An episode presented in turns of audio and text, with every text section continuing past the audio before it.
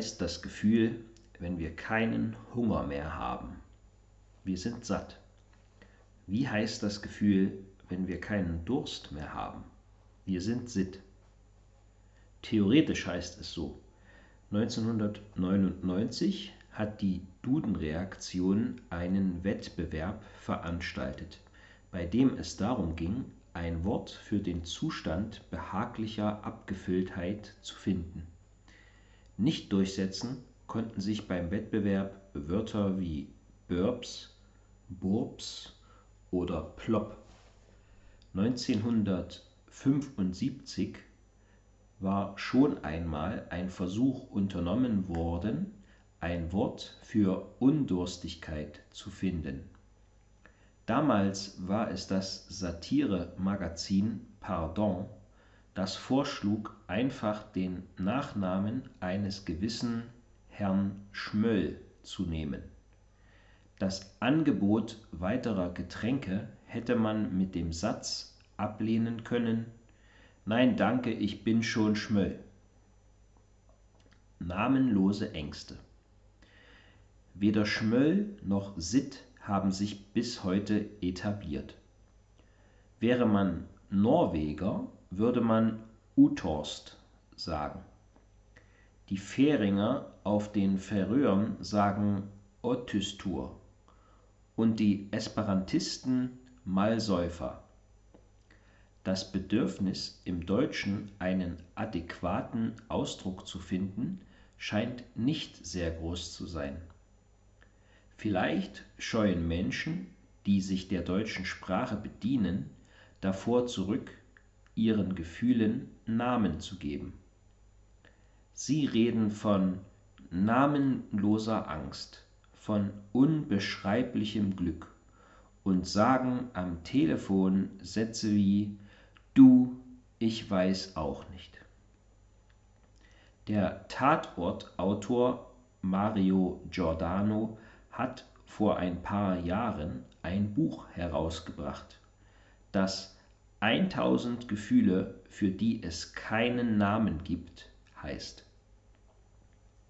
Im Buch ist das erste Gefühl, für das es keinen Namen gibt, das Glück beim ersten Blick aufs Meer. Es geht dann so dahin.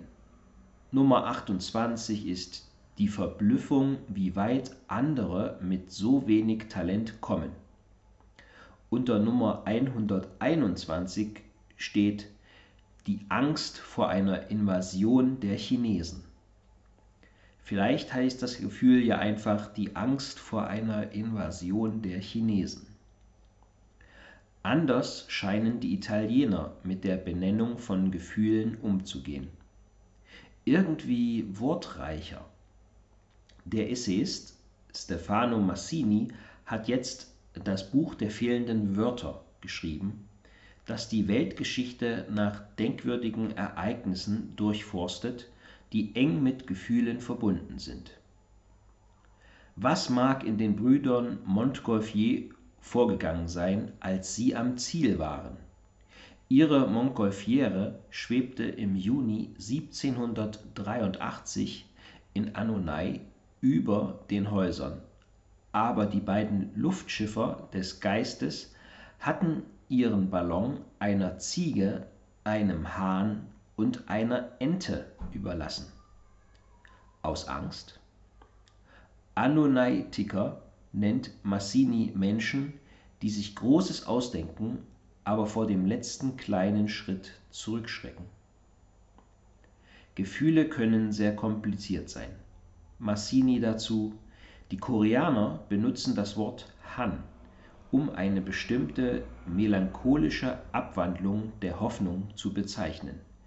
Wenn die Vorahnung eines besseren Morgen gegen die resignierte Kapitulation vor der schrecklichen Gegenwart ankämpft.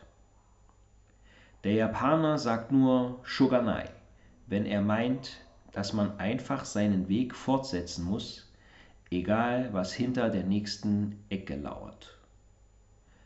Man kann für jedes Gefühl ein Wort finden oder man hält sich weise zurück.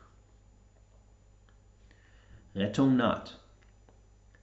Das Inui-Volk der Utku zum Beispiel erlaubt in seinem Wortschatz keine Begriffe, die Phänomene der Wut beschreiben.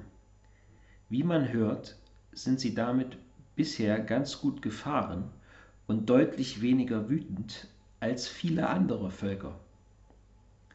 Apropos Wut. Kalsari Kennet nennt sich eine Entspannungstechnik, die die Finnen der Menschheit geschenkt haben. Ursprünglich ist Kalsari Kennet ein Wort für das Gefühl, wenn man sich allein zu Hause nur mit Unterwäsche bekleidet betrinkt, ohne jegliche Absicht noch auszugehen. Es sind gerade sehr gute Zeiten für Kalsari Kennet. la la la